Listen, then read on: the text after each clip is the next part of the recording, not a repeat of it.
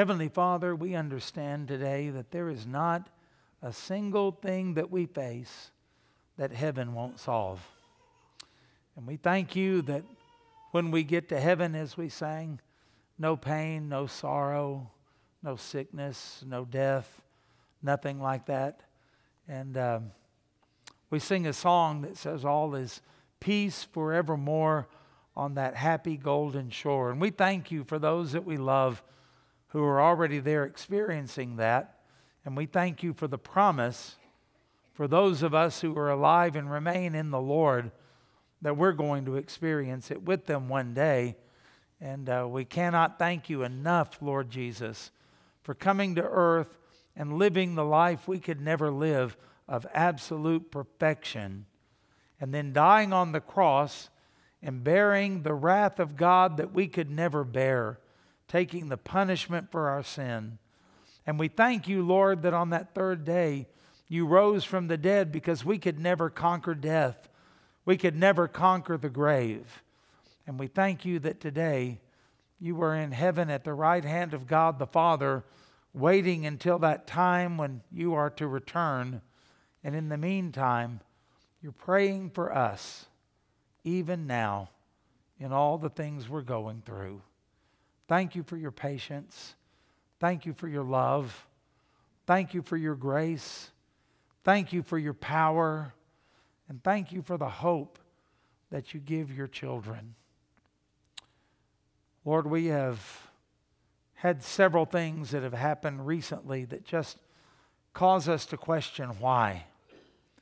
We have things that shock us, things that hurt us, things that leave us bewildered. Lord, we don't know what to do except turn to you. And when we turn to you, we find that everything is under control.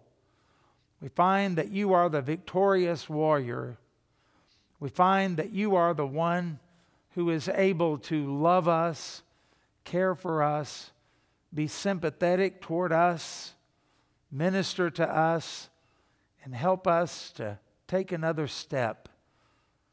And I pray, Father, that you would do that for the Jeter family now, and for all of the Tuts and all that they're going through. But Lord, I pray at the same time, help us not to just see you as the God that we turn to in the midst of the big things, because without you, our heart wouldn't beat. Without you, our lungs wouldn't take in air. Without you, we wouldn't get up this morning. Without you, we wouldn't have jobs. We wouldn't have food. Without you, we wouldn't enjoy this wonderful nation that you've given us. Without you, friendships would be nothing, and, and uh, there'd be nothing but pain and sorrow and heartache. So, Lord, we want to give you praise and thank you that you meet all of our needs, even the seemingly mundane, insignificant ones. And you also take care of us in the midst of the big things. And we look at those things and say, we can't handle it. And the truth is, we can't handle anything. And so we turn to you. We ask you to fill us with your Holy Spirit. And we ask for the comfort of the Holy Spirit through the Word of God to touch everybody's life. And we pray for everyone here and everyone watching online, you would meet the needs of their life to the glory and the praise of your name until we all get to heaven. And it's in Jesus' name that we pray. And if you agree, would you say amen? Amen.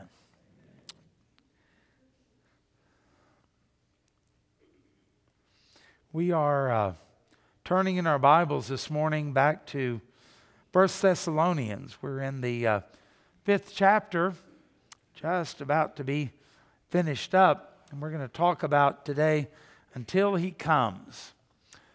Paul has been talking to the Thessalonian believers, trying to straighten out some things that have been going on in their life. They were immature believers. Paul had only been there with them about a month when he had to leave because of persecution. And so the Thessalonians are sort of on their own. And they've grown a lot, and they're very faithful, very faithful, such a model church. But there are some things they don't know, and some things they don't understand. Now, they had been taught that one day Jesus is coming again. But when Paul is gone, they've lost their resource. And they don't have the book of Revelation or any other books to turn to. And so Paul writes them this letter because some of them have been concerned. What about our loved ones who have died? Did they miss out on the coming of the Lord? Are they going to miss out on heaven? What is going to happen? So in chapter four, Paul talks about the coming of the Lord for his church. And he uh, talks about what some people call the rapture of the church, the gathering together of all believers, living and dead, to be with the Lord forever. And now we get into the fifth chapter, and you'll notice in the verses we're covering, he talks to believers, he talks to unbelievers, and you see a sharp contrast. For the believer, the coming of the Lord is something to be anticipated, something to look forward to. For the unbeliever, it's something to dread. It's something to be afraid of. Now, the other day I was listening to someone on the radio, and they talked about the current state of our nation. And they said that we're either going to collapse or we're going to reform. And then he said something that really intrigued me. He said, or we're at the end of times and Jesus is coming and we don't want that. Let that sink in.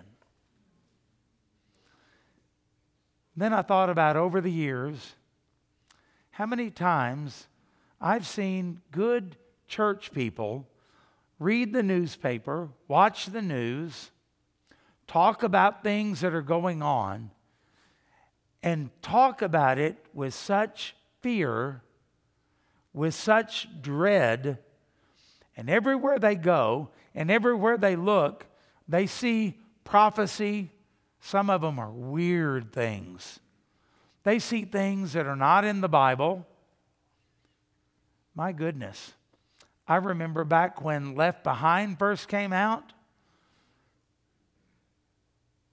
Tim LaHaye, when he wrote that, was going to write three books. What'd they end up with, like two thousand? I heard somebody when I was at a Shepherds' Conference at John MacArthur's church, and they said, Tim LaHaye knows more about the tribulation than the Apostle Paul. Tongue in cheek. And people read those things and watch those movies, and they look at that and go, well, you know, the Lord's coming like a thief in the night. Not for you. I think you'll see that as we read it. That's written to unbelievers. It sneaks up on them. It catches them like a thief in the night. But it's different for us. We're to be the ones that every day we say, what a beautiful day for the Lord to come again. We are the ones that are to say, even so, come, Lord Jesus. We're the ones that say what we just sang earlier. Let this be the day. Let this be the day. And so when we think about this, how are we to live, think, and act until the Lord returns? Let's go to First Thessalonians five. We begin reading in verse one. Okay? First Thessalonians five, verse one. Are you ready? Okay. But concerning the times and the seasons, brethren, believers, you have no need that I should write to you. Verse two, for you yourselves know perfectly or completely that the day of the Lord so comes as a thief in the night, for when they, not believers, when they, the lost world, when they say peace and safety, then sudden destruction comes upon them. What's it like? As labor pains upon a pregnant woman, and they shall not escape. But you, brethren, are not in darkness, so that this day should overtake you as a thief. See what I mean? That's not written to us. That's a warning for the world. We know, we're aware. It should not overtake you as a thief. Why? Because you are all sons of light and sons of the day. We are not of the night, nor of the darkness. Therefore, let us not sleep as others do, but let us watch, pay attention, anticipate. Let us watch and be sober. And the word sober there doesn't mean that you have to be serious all the time. It means you're to be clear-headed, uncontrolled. When a person is drunk, their mind is controlled by alcohol. When they are sober, they're self-controlled. And that's what Paul is talking about here. And so many people are drunk on prophecy sometimes. They're not thinking clearly.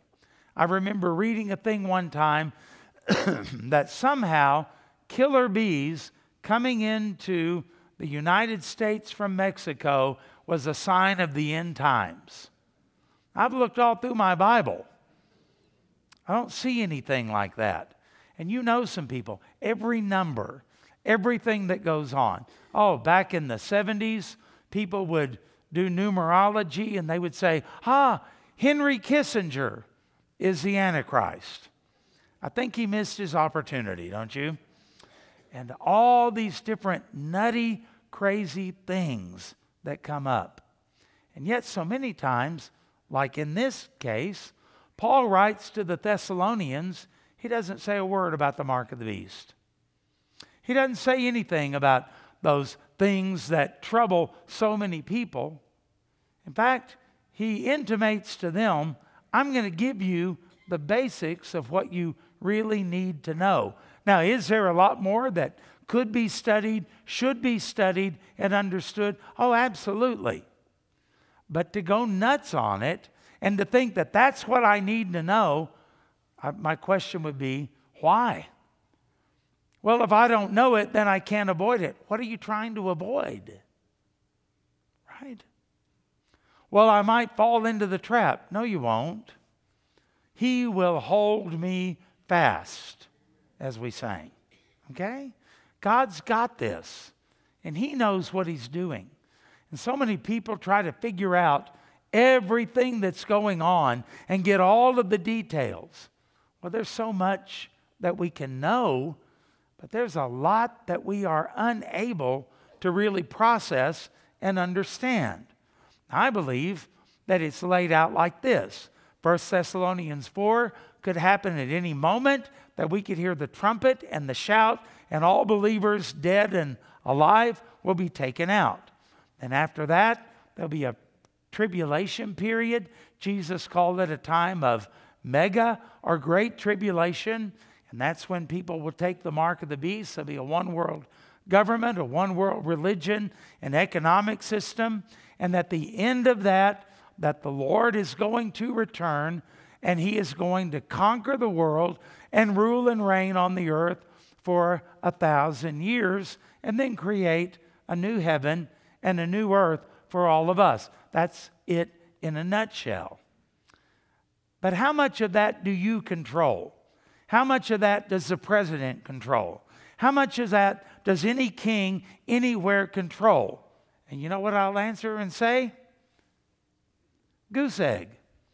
That's all in the hands of the Lord. Well, isn't that the devil's work? Yes, he will be unrestrained, but even then, he can only do what the Lord allows him to do and has prophesied that he will do. And so there's a part of this where I want to say, hey, church, just relax. You're not going to change anything. You're not going to mess up anything. And according to what Paul said to the Thessalonians, listen carefully, you ain't going to miss anything. Why? He's got it taken care of. So here's what we want to say today. Until He comes, here's a word for believers. And the word for believers is what we find in our first point. Don't fear Don't fear, but be faithful. Don't fear, but be faithful. Now, you've heard it said, even before I came here, that the world is growing dark, and to that we can certainly say amen, right? It's not getting better, it's getting worse. Things are more out in the open than ever before. Things that even a decade ago, uh, you and I would have said, well, that'll never happen. It's happening. It's happening. And we go, oh no, what's happening? Everything's getting worse. Well, here's the deal. It's getting dark, but it's getting wonderfully and gloriously dark. The Bible says very clearly, in the latter days, perilous times shall come. Well, do you believe that we're in the latter days? Yes, I do. How close are we? I have no idea. No idea. That's not for me or for you to know. And be careful of anybody who sets dates or claims to have special revelation, visions, dreams, whatever, that give them more insight. No, we go to the Scripture, we go to the Word of God, and we don't need to know any more than the Scripture reveals, and we certainly don't want to know any less than what the Scripture reveals. And so we are to anticipate this, and we are to look at it not with dread, not with fear, not with anything like that, but with anticipation. What is our responsibility? Simply what you already know, just to be faithful until He comes. Think of all the parables that Jesus told that had the idea of being found faithful when the Master returns. And that's the big deal. It's not about, are you a premillennialist? Are you a postmillennialist?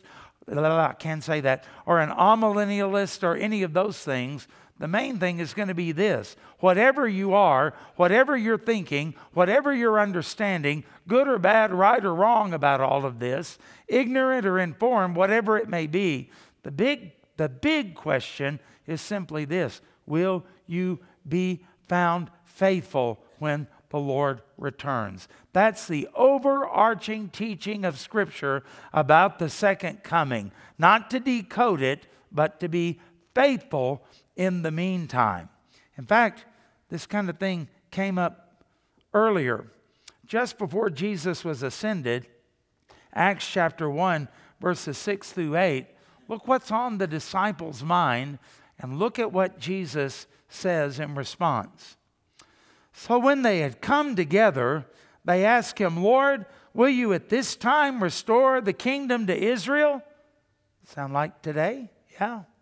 Sound like a lot of believers? When is this going to happen? Is this the time? Is this when it's going to? Oh, this, it must be close. What did Jesus say to them? And by the way, if there were no kingdom restored to Israel, this would have been a perfect time for the Lord to tell them. He said to them, it is not for you to know times or seasons. Hey, that's what Paul said. He used that same phrase, didn't he? Those same words. It is not for you to know the times or the seasons that the Father has fixed. Notice that. It's not fluid. It's not coming and going. And the Lord says, oh, I'm going to have to come back. Oh, oh no, things have calmed down. I think I'll wait. It's not like that at all. That the Father has fixed by His own authority. The devil's not in control of this. The Antichrist is not in control of this. The nations are not in control of this. The Father is doing it, and He has fixed it. There is a time coming, and you don't change it. I don't change it. It's going to happen. It's under His authority. But then notice He says something strange. Not for you to know the times or the seasons that the Father is fixed by His own authority, but you shall receive power when the Holy Spirit has come upon you, and you will be my witnesses in Jerusalem and in all Judea and Samaria and to the end of the earth. What? Lord, talk about missing the point. That wasn't the question. We wanted to know, is this the time now that you've been raised from the dead? Are you going to do all of those things that you promised in the Old Testament? And Jesus said, that's none of your business. but you shall be witnesses to me. Wait a minute. I didn't ask about witnessing. I didn't ask about what I was supposed to tell people about the gospel or anything like that. I wanted to know what I wanted to know. And it's as if the Lord is saying to them, don't worry about it. You can't figure it out anyway. But here's what you do. Instead of sitting around having all of your prophecy studies, instead of sitting around and figuring out, are we within five years of the Lord's return? That type of thing. Why don't you get busy and just go tell people about Jesus? Why don't you get busy with world missions? Why don't you get busy making sure that the nations are hearing about this one who is returning? Instead of being fixated on his return, be fixated on the person who is returning, and all of the people worldwide, and some very close to you, who need to know and they need to be warned. And Jesus said, you're getting off into things that you don't have any authority in, that you can't understand anyway, and you're ignoring what the command is. Here is your assignment. Quit worrying about the things you don't know and get busy telling people about the things you do know. Jesus is the only way to heaven, and He is returning, and we need to share the good news of Christ. Let that sink in. When's the last time you told somebody about Jesus? When is the last time you handed out a tract?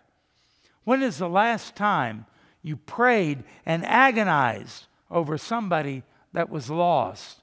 When is the last time that you intentionally took the gospel to somebody and you looked for ways to share the gospel and to have input into their life? That's job one. That is your assignment, and that's what you want to be found faithfully doing when the Lord returns. Okay? So, that's the first thing that we think about for the believer. Don't be fearful.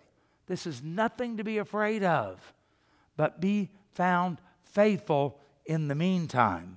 But there's a second thing here, and look at this. Denial, the only way unbelievers can cope. Nobody, nobody expects their house to be broken into by a thief. Now, we all know it's possible, but I'll guarantee you, anybody where there's a home invasion or something today, and uh, maybe somebody goes home from church, hopefully it's not you, they go home from church today, and somebody has kicked in their door, and their jewelry's gone, their T V is gone, their electronics is gone, and everything is just, you know, a mess. Nobody's going to go home and go, yeah, well, I knew this was going to happen today. They never do that, do they? They're shocked. Now, they had an alarm system, so they knew it was a possibility, but they're shocked whenever it happens. Why? Because a thief is always two things to think about. Unwelcome, right? And unexpected. You really don't think it's going to happen. It could, but it probably won't. It's like a guy I was talking to one time who was a chain smoker. Aren't you afraid of cancer? Not really. Well, we all know, and it says on the carton of, on the uh, pack of cigarettes, the warning from surgeon from the Surgeon General. Have you seen anybody die from smoking or anything like that? I have. It's a terrifying thing. Quit it if you do it. Quit it. It's not worth it. And yet, what do they do? Well, you know, preacher, I had a grandpa and he smoked six packs a day. And he died at ninety-two. Well, that doesn't mean you are. And that doesn't mean you're going to beat the odds. What is that? It's living in a state of denial. We know what we ought to do, and we don't do it. Did you exercise any this last week? well, I know I should, but, well, you know, the things came up and the weather and all of that, okay? We all do that, don't we? How'd you eat last week? Well, not the way that I should. Well, you probably ought to quit that. Yeah, I know, I'm going to do that. And that's one of my New Year's resolutions. You know anybody that, have you ever noticed the commercials right after Christmas? They go from pies and cakes and cookies and restaurants and gifts and Santa and celebrating to gym membership right away. How long do you suppose that lasts? Everybody signs up in January and they cancel before March. Why? Because we live in a state of denial in so many things and so many ways. In the lost world, they are experts in this, because there's not a one of them out there that if you ask them, they know they're going to die. But they think it's a long time off. And whenever it touches their life, we all get hit with what? Shock and denial. This can't be true. The five stages of grief, the Kübler-Ross five stages of grief, those type of things, they hit us like that when it's something that we all know. We're shocked when the doctor says, I've got bad news. It's cancer. It's a heart uh, situation. When I went in to see my heart surgeon, I've told you before, I went in and I was doing so much better, I really thought he was going to say, no surgery needed at this point. And when he comes in and he says, I looked at your echocardiogram, I didn't like what I saw, we're going to have to replace that valve, that stuns you. Why? It wasn't that I didn't know it was a possibility, but I was living in some denial about the possibility. The world is an expert in all of that, and that's why the thief is coming unwelcomed and unexpected. So go talk to your neighbors. Here, I just wanted to ask you a question. By the way, here's a plate of cookies for your trouble. Are you excited about the thought that Jesus is going to come again? And you ought to listen to them and hear what they have to say, because you're going to find so many delusions about the whole situation. And so Paul is saying for the unbeliever, this is going to hit, boom. You're not going to expect, they're not going to expect it. In fact, they're going to be saying, hey, we finally found world peace. We finally figured out our energy problems. We finally have got everything settled and it's all put together. Oh, this is glorious. Boom. And that's how it's going to happen from their perspective.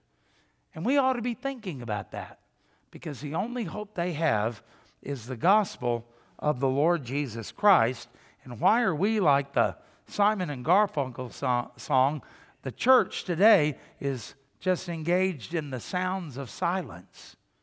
We're quiet. We're not really talking. We're afraid somebody might think we're a freak, we're a weirdo. They're going to think something like that, when our assignment is to be witnesses for the Lord Jesus Christ. Let's move on down and think about this third part, third part of this. Uh, number three is comfort. The Lord is returning. Uh, but you, brethren, are not in darkness, that this day should overtake you as a thief. Why? Because we should be expecting it. Every day, we ought to have it on our minds. This could be the day that I meet the Lord.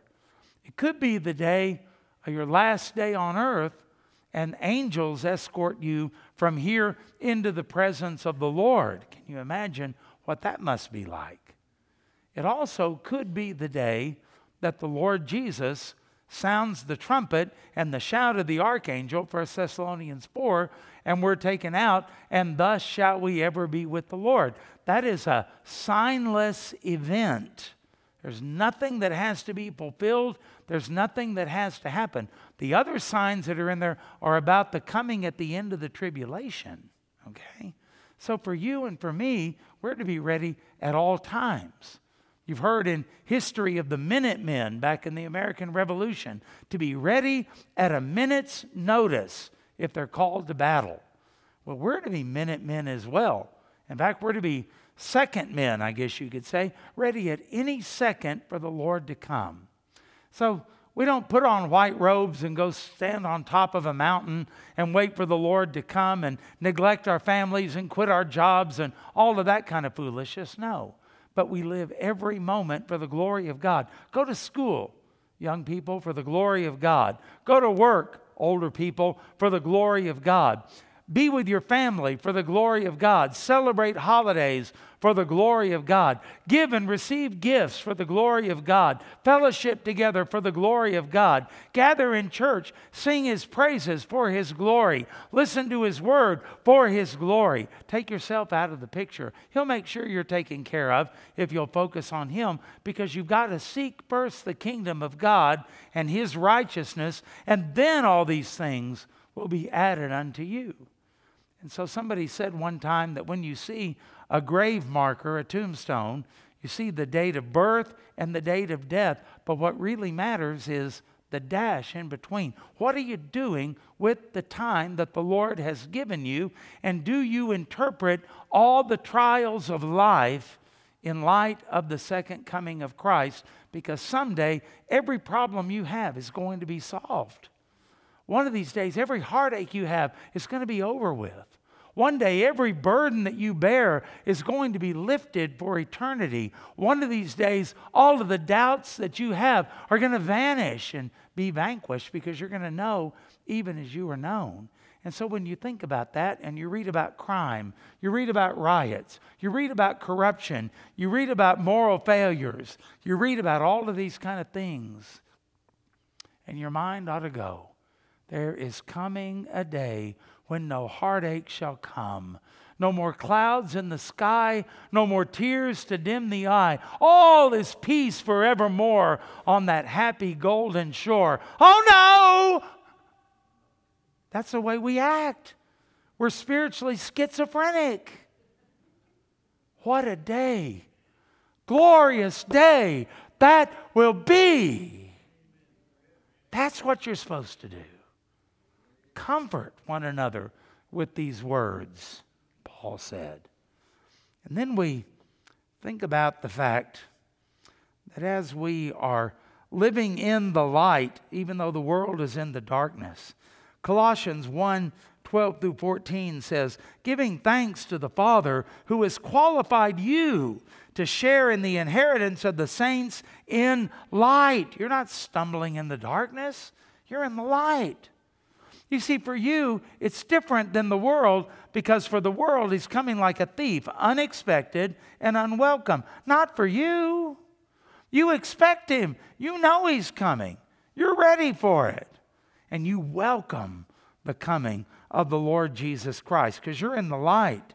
Now look, it says, He has delivered us from the domain of darkness and transferred us into the kingdom of His beloved Son, in whom we have redemption and the forgiveness of sins. Somebody say amen to that. That's the word of God. That's not my word. That's the word of God. That's the promise of God. You are already in His kingdom. You just don't know it yet. You don't feel it yet. You don't experience all the benefits of it yet. Oh, but there is coming a day. And we are in a new kingdom. And here we are with new life that we've been given by the Lord Jesus Christ Himself. And this, of course, is our comfort. The Lord is returning. The Lord is coming back. And in the meantime, He is here with us, indwelling us. We're never alone. And so we anticipate it. And we disturb people who are sleeping. You ever notice how people don't like you to turn on a light when they're asleep? They don't like you to make noise when they're asleep. And for the world, they're snoozing away. They're drunk. They're out of it. And you're bugging the snot out of them. Right? What's wrong with you? Be quiet. Keep your mouth shut. Don't shine any light over here. What are you doing? No wonder they don't like it. but yet it's the only hope that they have, and we want them to know that comfort. And so our responsibility is the last thing here, is just to be ready. So let us not sleep. We're not the world, as others do, but let us watch and be sober. Sober. Sleep means to be indifferent, seeking our own comfort, not really caring about anything else. We're just distracted. But the Bible says we are to watch. Gregoreō is the word there, by the way. It's my name. Pay attention. Be aware of issues. Be aware of people around you. People who will suddenly be jolted out of their own coma at the coming of the Lord, but it'll be too late. Tell the story. And so we go back to Acts chapter one, verse six. So when they had come together, they asked him, Lord, will you at this time restore the kingdom to Israel? We want answers. And he said to them, it's not for you to know the times. Times you can put on a calendar. Season, that's kind of the general uh, characteristic of the ages, that the Father is fixed by his own authority. But you will receive power when the Holy Spirit has come upon you, and you will be my witnesses in Jerusalem, in all Judea and Samaria, and to the end of the earth. Just be faithful. Will you? First of all, will the coming of the Lord be a good thing or a terrifying thing to you? And if it's terrifying, then I invite you today to repent of your sins. Turn from yourself, your self-goodness, self-worth, self-trust, self-religion, all of those kind of things. And transfer your trust to the one who is worthy of it, the Lord Jesus Christ. Trust him that he died on the cross and he paid for all of your sins on the cross. And hold you secure in his forgiveness and in his grace. That he rose from the dead, conquered the grave, and that he's coming back again, and put your full trust in him, and him, this is a very important word, him alone for your salvation. And then you don't have anything to fear. Well, what if he comes tomorrow? Then you'll go. What if he comes five hundred years from now? Then you'll die, and you'll go to heaven, and you'll wait for that day when your body is called out of the grave. But living or dead, you'll be with the Lord in heaven. And for those of you who are believers, I just have a question for you. It's fine to want to know the ins and outs and the details and to understand Bible prophecy. I'm not against that. It's in the Bible. But my big question is, is this. Are you more interested in that than you are souls? Are you more excited about that than you are seeing people come to know Christ? Because if you are, then you won't be found faithful when he returns. And at the time he returns, I really do not expect that when I go up in the rapture, I'm going to look at my all millennial friends and go, well, you were wrong. Do you think that'll even matter at that point? It's going to be Jesus. It's going to be Jesus. And that's where our focus ought to be, the author and the finisher of our faith. And everything we go through in life, good and bad, the joys and the trials, an opportunity to be Acts one eight faithful in the power of the Spirit to share the life-giving gospel with other people for the glory of the Lord. Will you be found faithful? A little boy in the Old West on an old steam engine going across the Southwest, heading toward California. Can you imagine excuse me, a more uncomfortable mode of travel? Slow, hot, stopping at every little town, stopping to take on water, oh, chugging along.